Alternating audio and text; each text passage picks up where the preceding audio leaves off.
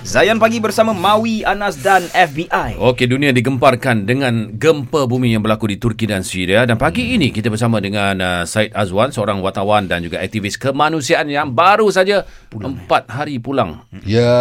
Ya. So mana kata dia memang menyaksikan betul-betul semua depan mata. Dia merasakan sendiri. Jadi Said, ah kita ada tengok dekat media sosial banyak video-video yang orang kata dia panggil macam keajaiban lah berlaku kan. Macam Said sendiri, Said ada tak Said jumpa depan mata Said? Oh, keajaiban yang berlaku.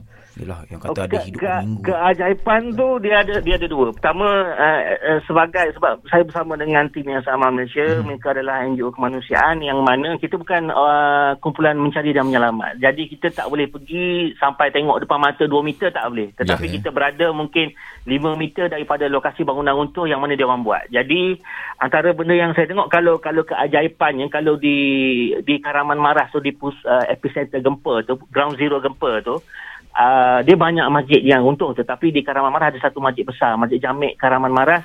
Masjid tu berdiri. Kita pergi boleh semayang lagi kat situ. Itu nombor satu. Masya-Allah. Uh, yang yang kedua adalah yang kalau tengok depan mata sendiri keluar mayat tu memang memang nampaklah dari 4 4 5 meter daripada tempat kita. And in fact tempat yang saya cerita tadi Mhm. uh, pun saya di Antakya tu memang nampak uh, uh, masa kita tengah buat tinjauan nampak uh, uh, uh, ahli keluarga keluarkan mayat dia Hmm. uh, dan bawa masuk ke dalam uh, ada van yang menunggu untuk dibawa ke tempat uh, pengkuburan masalah. Itu kedua. Mhm.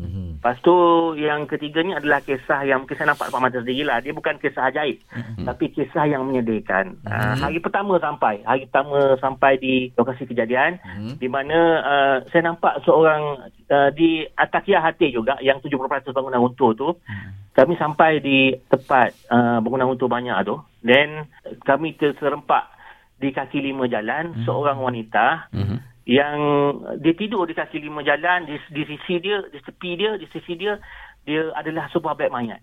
Allahu Akbar. dan dia duduk dalam keadaan cuaca sejuk dia tepuk-tepuk dan saya tengok uh, sendiri dia seolah-olah macam berbicara berbisik sesuatu pada beg tu. Dan beg mayat tu saya tengok dia uh, di dalam tu mungkin ke, dia kecil bukan orang tua.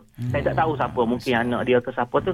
Tapi itulah uh, kita tengok sendiri macam mana uh, tragisnya macam mana beta, betapa betapa gempa tu me- me- menyebabkan kehilangan. Mungkin wanita ni baru jumpa mayat tu. Hmm. Dia daripada dekat kawasan yang mencari itulah kat situ memang banyak ambulan orang lalu lalang semua sekali lah. Hmm. Saya tengok di depan mata sendiri and and tulis itu untuk media kita.